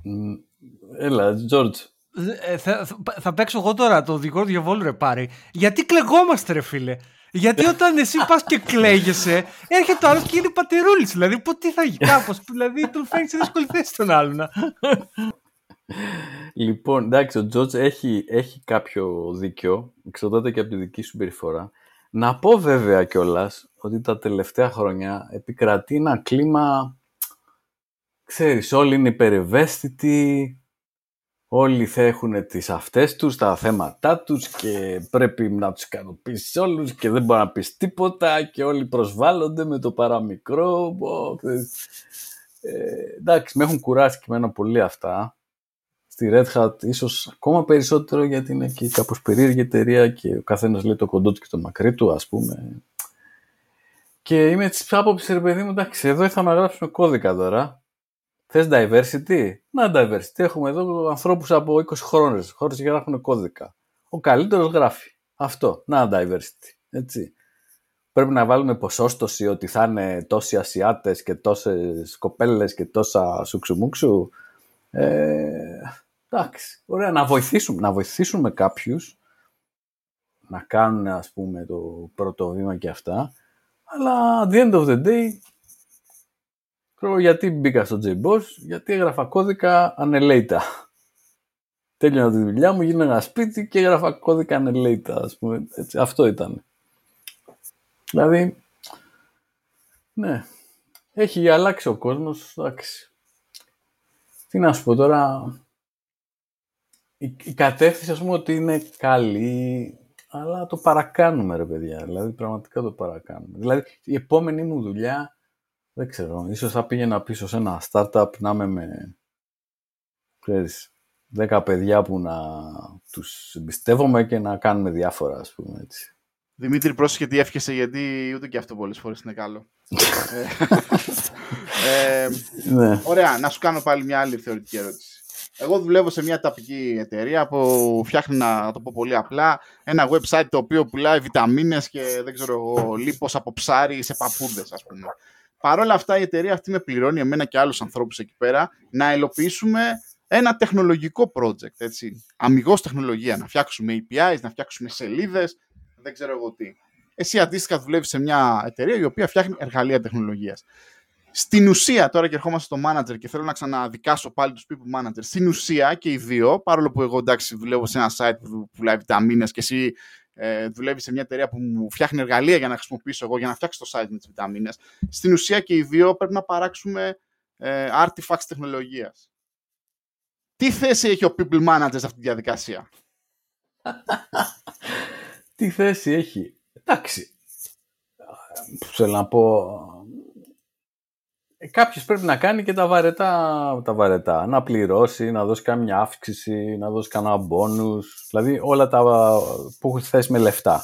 Εντάξει ρε μας τώρα, είναι τόσο δύσκολο, δηλαδή είσαι engineering manager, κάνεις τη δουλειά σου, έχεις δηλαδή και τα, το τεχνολογικό aspect και έχεις mm-hmm. και μια λίστα με πράγματα, τι θέλει ο Γιώργος, τι ζήτησε, αύξηση, ωραία, πώς είναι το performance του, πώς έχει πάει στον κώδικα, στα tasks, στο τέτοιο κτλ. Yeah. Πρέπει να έχουμε κι άλλον άνθρωπο για αυτό το πράγμα. George. Πα, πάρει, πάλι θα παίξω δικηγόρο, ε. Θα παίξω πάλι δικηγόρο διαβόλου εδώ πέρα πάλι, διότι ο, ο, ο καλύτερος manager αντικειμενικά που είχα μέχρι στιγμής, τεχνικά, ο άνθρωπος θα είναι φανταστικός. Μέχρι και σήμερα, όταν βρίσκομαι σε ένα τεχνικό αδιέξοδο, σκέφτομαι τι θα έκανε ο Steve. Αυτό σκέφτομαι στο μυαλό μου. Και με γνώμονα αυτό συνήθως πορεύομαι. Είναι τόσο, τον έχω τόσο καλά. Αλλά σαν άνθρωπος, ήταν κοινωνικά κουτσός. Δηλαδή δεν μπορούσε να επικοινωνήσει την ιδέα του και την κριτική του με έναν τρόπο με τον οποίο δεν θα ήταν hurtful. Πώς δεν ξέρω στα ελληνικά πώς θα το πω. Δεν, ε, αυτό που έλεγε είχε δίκιο. Ο τρόπος με τον οποίο το έλεγε ήταν σε φάση πολύ σκληρός χωρίς λόγο. Και γενικά δημιουργούσε πρόβλημα σε πολύ κόσμο το πράγμα. Ο people manager ίσως είναι κάποιος που μπορεί να επικοινωνήσει εσύ. Αυτό δηλαδή, ενώ ο άλλος ίσως όχι και τόσο. Τζορτζ, θέλω να σε δικάσω λίγο, γιατί με τον συγκεκριμένο άνθρωπο έχω δουλέψει και μάλιστα βρισκόταν και στα αυτά τα πολύ περίφημα πέντε λεπτά της ζωής μου που δεν το είχα ξαναβιώσει, στο πανελάκι το οποίο με απέλησε. Έτσι, με απέλησε. Ο συγκεκριμένος άτομο, το άτομο που είπες, με απέλησε το, μέσα στα ενάμιση μήνα στην συγκεκριμένη εταιρεία. Ε, δεν συμφωνώ μαζί σου, μια χαρά μπορούσε να, να πει τη γνώμη του κτλ. Εγώ όμως ρωτάω. Στην ουσία, εννιά με πέντε δουλεύουμε, παίρνουμε λεφτά, πρέπει να παραδώσουμε, πρέπει, ειδικά εμείς οι καημένοι που δουλεύουμε και σε εταιρείες που, ε, ξέρω εγώ, δέκα θίτσες ας πούμε, οι οποίες ε, το βράδυ σκέφτονται πώς θα πουλήσουν τη βιταμίνη με κόκκινο ή πράσινο χρώμα, ας πούμε, και δεν τους ενδιαφέρει καθόλου η τεχνολογία, πρέπει να επιμείνουμε και αυτό και στο τέλος πρέπει να παραδώσουμε. Στην ουσία, πρέπει να παραδώσουμε πράγματα. Τι δουλειά έχουν οι άσχετοι ανάμεσά μας, χωρίς context. Ε, κα, καταρχήν, να σου πω το εξής. Στη ζωή ενός manager περνάει η μέρα, έχει κάνει ένα σκασμό διαφορετικά πράγματα που δεν τελειώνουν ποτέ και νιώθει ότι δεν έκανα τίποτα σήμερα, έτσι. Και υπάρχει πάρα πολύ μαυρίλα, πολύ, πολύ πράγμα να κάνει που εσύ δεν το βλέπεις, εντάξει, αλλά κάποιος το κάνει. budgets, OPEX, hiring, ε, ανάλογα με τη φάση που γίνεται η εταιρεία. Εμείς τώρα είχαμε μια φάση με ένα hiring freeze που έχουν αλλάξει τα πράγματα εβδομήντα φορές, αλλάξει διαδικασίες. Έχει ένα σκάσμο πράγματα που τα φορτώνουν σε εμάς, τέλος πάντων, και δεν είναι καθόλου ευχάριστα. Ε, κάποιος να τα κάνει αυτά. Τώρα, αν ο manager σου θα συμμετέχει, ξέρω εγώ, στα του προϊόντος, μπορεί και να μην συμμετέχει. Υπάρχουν και κάποιοι που είναι εντελώς hands off. Δηλαδή, υπάρχει ο product manager, εντάξει, και ο άλλος απλά. Ναι, ναι, παίζει και αυτό. Μπορεί να παίξει και αυτό για έναν non-technical manager. Όμως ε... για, για το hiring, Δημήτρη, εδώ λίγο διαφωνώ μαζί σου. Το hiring, το κάνει το hiring. Ε, ε, πρέπει να το κάνεις εσύ, Δημήτρη, ιδιαίτερα αν είσαι hands-on, γιατί το hiring είναι, ας πούμε, η, η πυραμίδα, η βάση μιας υγιής ομάδας. Δηλαδή, αν εσύ είσαι άσχετος ή φαντασμένος, όπως είχα να δουλέψει εγώ, ας πούμε, με συγκεκριμένους φαντασμένους ανθρώπους και φαίνανε, ας πούμε, άλλα ντάνουν στην ομάδα και, και διαλύσανε το, το moral, ε, πώς θα φτιάξουμε μια σωστή ομάδα? Δηλαδή, αν δεν κάνεις... Συγγνώμη, δεν, δεν, σε, εσύ δεν συμμετείχες στη διαδικασία του hiring. Συμμετείχες και σε έκανε override. Ή ας πούμε, ή ας πούμε σου, σε έβαζε να κάνεις συνεντεύξεις με profiles τα οποία αυτός θεωρούσε ότι είναι σωστά για την ομάδα. Ναι, οπότε δεν βλέπεις τους υπόλοιπους. Ακριβώς. Τους φιλτραρισμένους. Και εκεί λέω, λέω ότι είμαστε, ότι ε, έχουμε πρόβλημα. Δηλαδή το hiring, γιατί είναι, ας πούμε, θεωρείται, πω ρε φίλε, τώρα γάμισε με το hiring. Εσένα δεν σου δημιουργεί ανασφάλεια? Α, ξαφνικά, άμα πάσουμε δέκα μαλάκες ή δέκα άσχετους, δεν θα χαλάσει, θα πέσει και η ομάδα γενικά? Εννοείται. Εννοείται θα πέσει. Φυσικά. Τι λες τώρα? Δηλαδή το νούμερο είναι ένα πράγμα. Δηλαδή για, για μένα φοβερή προσοχή στο ποιους θα πάρεις και μετά σου, ρε παιδί μου. Δηλαδή ένας καλός μηχανικός θα βρει το δρόμο του, θα βρει τι να κάνει. Δηλαδή θα ασχοληθείς λίγο μετά αν επενδύσεις στο κομμάτι να βρεις το σωστό άνθρωπο, έτσι. Και νομίζω οι πραγματικά επιτυχημένες εταιρείες αυτό κάνουν. Ψάχνουν να βρουν τους σωστούς ανθρώπους. Αυτό. Αν ο άλλος ψάχνει τώρα να βρω κάποιον, έτσι, όποιον να είναι, για να μου κάνει τη δουλειά τώρα, ε, εντάξει, τότε είναι άλλο, άλλο επίπεδο εταιρείας. Ναι. Μάλιστα. Ε, εγώ δεν έχω άλλες ερωτήσεις. Πιστεύω ότι ε, είμαι ε, πολύ θετικός. Να πω, να πω πάντως γενικά ότι κοίταξε να δεις. Εγώ το, εντάξει, κάνουμε το Green Leaky μας εδώ πέρα λιγάκι, όπως ξαναπά. Ε, θεωρώ ότι ένας καλός manager μπορεί να απογειώσει την ομάδα. Δηλαδή πραγματικά είναι το κεντρικό γρανάζι που μπορεί να την κάνει την ομάδα να πετάξει, ρε παιδί μου. Και όπως και ο individual contributor, έτσι και ο manager θα έχει την καλή και την κακή στιγμή του. Το πρόβλημα που βρίσκω εγώ συνήθως με τους managers είναι διπλό. Είναι πρώτον, δεν υπάρχει κανενός τύπου εκπαίδευση, οπότε είναι σε φάση το άλμα από individual contributor σε manager είναι βρέστα μόνος σου. Ε, πρώτον. Και δεύτερον, το άλλο που συμβαίνει αργότερα, που είναι η κατάρα του να είσαι καλός, είναι ότι ξαφνικά βρίσκεσαι με τριακόσια άτομα από κάτω. Ε, προφανώς, ρε φίλε, δεν θα σε δούνε ούτε, ε, ε, ούτε η μισή των μισών. George, πρόσεξε, στις εταιρείες τις πιο τεχνικά σοβαρές υπάρχει career path για τους individual contributors, δεν είναι ανάγκη να γίνουν managers. Ναι, συμφωνώ, ναι, ναι, συμφωνώ. Και είναι και πολύ καλύτερα και εγώ το λέω κιόλας. Δηλαδή, ρε παιδί μου, μην, μην αλλάξετε. Δηλαδή, έναν πραγματικά καλό μηχανικό, του λέω, μην είναι μηχανικός, μην, το, μην κάνετε την τρελά τώρα, γιατί θα το... Και έχω, έχω και δύο-τρεις περιπτώσεις μα, ανθρώπων που γίνανε managers και μετά ξεγίνανε managers. Έτσι. Ναι. Γιατί, γιατί τι συμβαίνει συνήθως? Κολλάνε ιεραρχικά για να, τους προ, για να πάρουν προαγωγή. Ξέρεις, πρέπει να κάνουν αυτό, αυτό και αυτό. Και δεν το κάνουνε. Γκρινιάζουνε μετά και τους λες, ρε παιδί μου, ας το καλύτερα, αφού δεν είναι για σένα. Να βρούμε φόρμουλα να γυρίσεις πίσω. Και γυρνάνε πίσω και είναι καλά, είναι καλύτερα. Έχω τουλάχιστον δύο-τρεις περιπτώσεις τέτοιες, έτσι. Γι' αυτό λέω, μην, δηλαδή σκεφτείτε το καλά πριν να κάνετε. Ή τέλος πάντων να έχετε και, πώς να το πω, plan B. Ωραία, θα το κάνω για δύο χρόνια και αν μην γυρνάω πίσω. Και καλό είναι να μην το καθυστερείς πολύ, γιατί όσο καθυστερείς μετά απομακρύνεσαι και από τον κώδικα και μετά σε παίρνει το ποτάμι, δηλαδή. Είναι δύσκολη η επιστροφή. Είναι έτσι. Η ερώτηση που μου είχε κάνει κάποιος, κάποιος manager κάποτε εκεί, όταν του είχα μιλήσει για career path και για manager league, και μου, μου έκανε την πιο δύσκολη ερώτηση που μου έχουν κάνει: γιατί θες να γίνεις manager? Και μου... Ξέρεις, αυτή η ερώτηση είναι απλή, αλλά ταυτόχρονα είναι και δύσκολη, γιατί, γιατί και μετά μου το, με ρώτησε: είναι για τα λεφτά? Διότι αν είναι για τα λεφτά, μπορούμε να βρούμε φόρμουλα να πάρεις παραπάνω λεφτά. Δεν είναι δηλαδή θέμα. Ναι. Αλλά για, ξέρεις, για ποιο λόγο. Και, ξέρεις, αυτή μάλλον είναι η ερώτηση που, πρέπει να διερω... που δεν διερωτάται πολλοί κόσμος και είναι η πιο απλή ερώτηση. Γιατί θες να γίνεις manager? Δηλαδή, τι, τι σε φτιάχνει? Σε φτιάχνει ότι θα είσαι ταφεντικό και θα δίνεις εντολές σαν το στρατηγό στο στρατό? Διότι πολλοί από μας έχουν πάει στρατό και το έχουμε ζήσει λίγο αυτό. Δεν είναι έτσι. Ίσα, υπάρχουν ίσα, και τέτοιοι. Ναι, υπάρχουν, υπάρχουν και τέτοιοι, ναι, που θέλουν για στάτους. Ναι, στάτους. Ναι. Θέλω στάτους.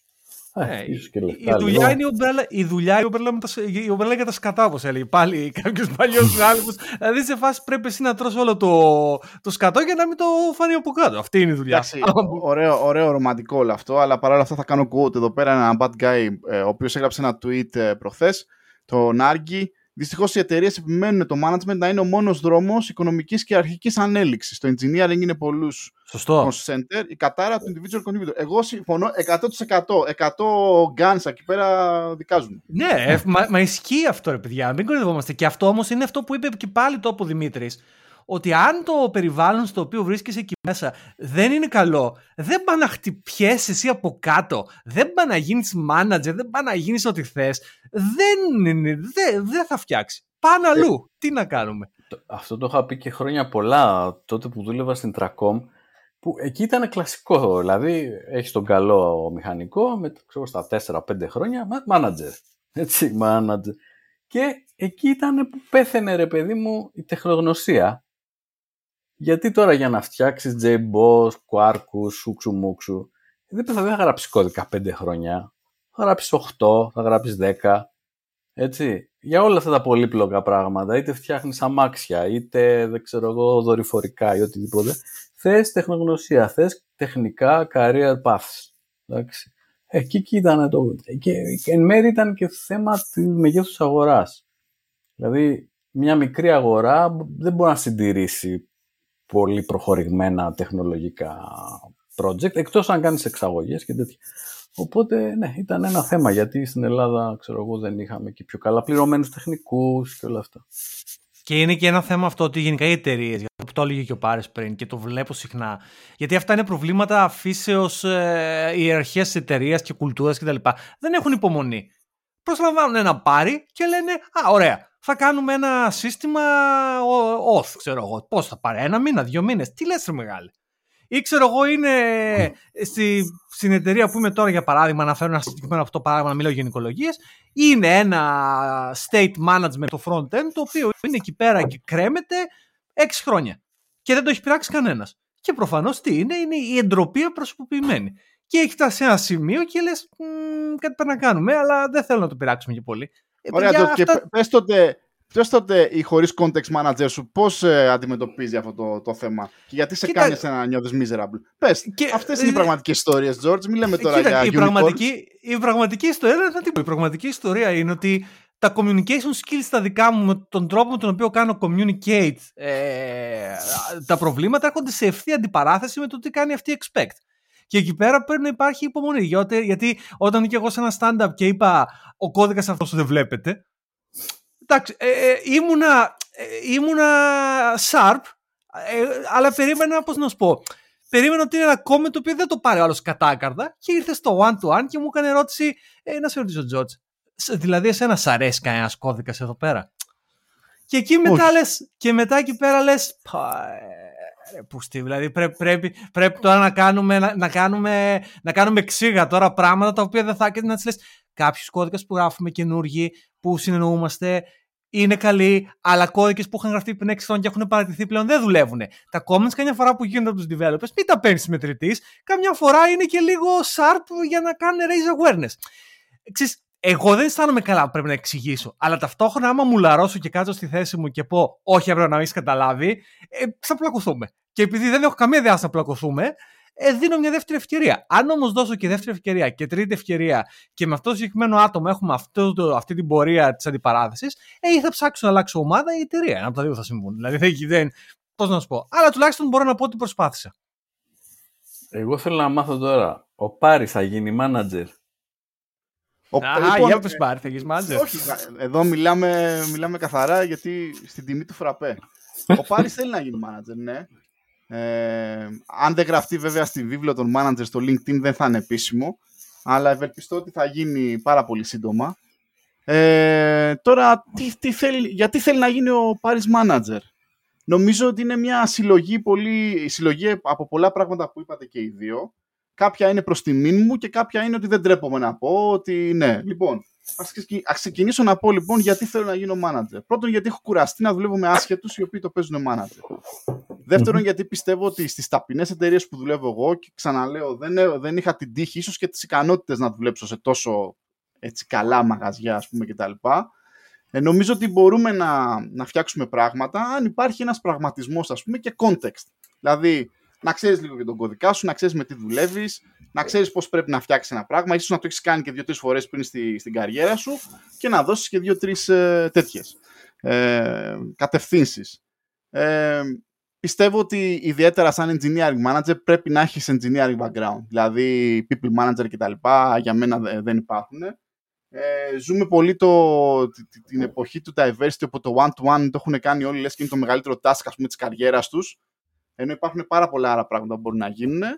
Και τι άλλο, και να πω και κάτι που δεν με τιμά, ίσως γιατί μετά από σχεδόν είκοσι χρόνια πια γράφοντας κώδικα, ε, αρχίζω και βλέπω ότι έχω αρχίσει και κουράζομαι να, να κάνω το ίδιο πράγμα τελικά συνέχεια και συνέχεια τεχνολογικά. Δηλαδή, αυτή τη στιγμή δουλεύω σε ένα project το οποίο ήταν σχεδόν, είναι σχεδόν ίδιο με ένα άλλο project που δούλευα πριν τέσσερα χρόνια. Κάνω ακριβώς τα ίδια πράγματα, σχεδόν με την ίδια τεχνολογία.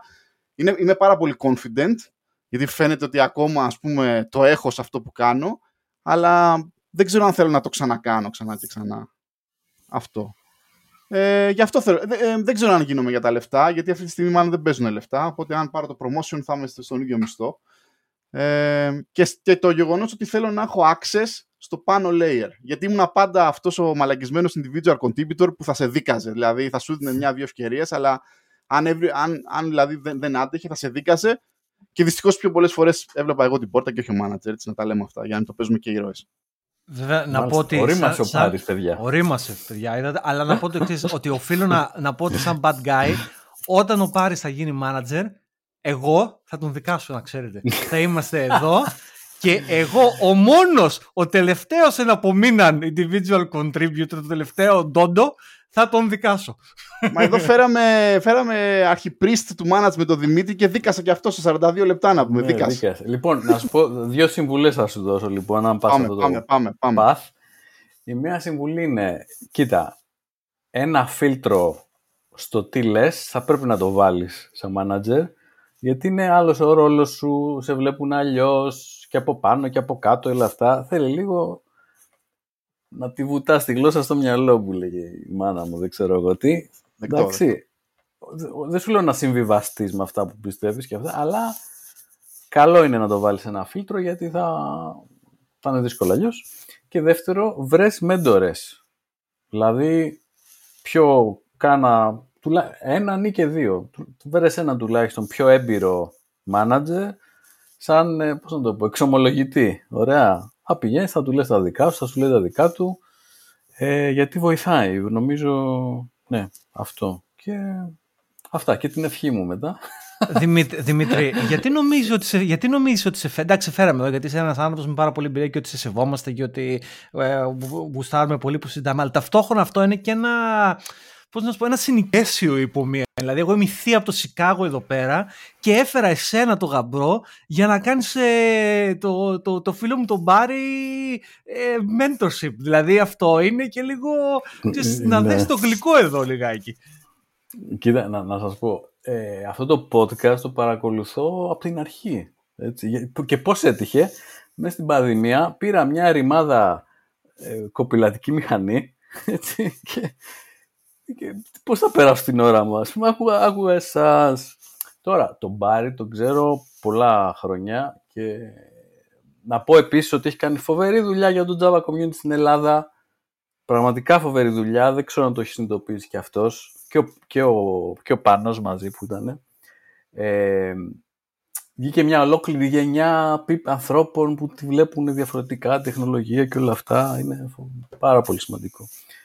Ε, και ακούω τόσα πολλά πράγματα που την ώρα που κάνω λέω, κάτι πρέπει να, πρέπει να βγω να τους πω κάτι, ας πούμε, γιατί σας νιώθω, ρε παιδί μου, σαν, όχι παιδιά μου, αλλά αυτά που περνάτε, σας ρίχνω μια δεκαετία, οπωσδήποτε, τα έχω περάσει.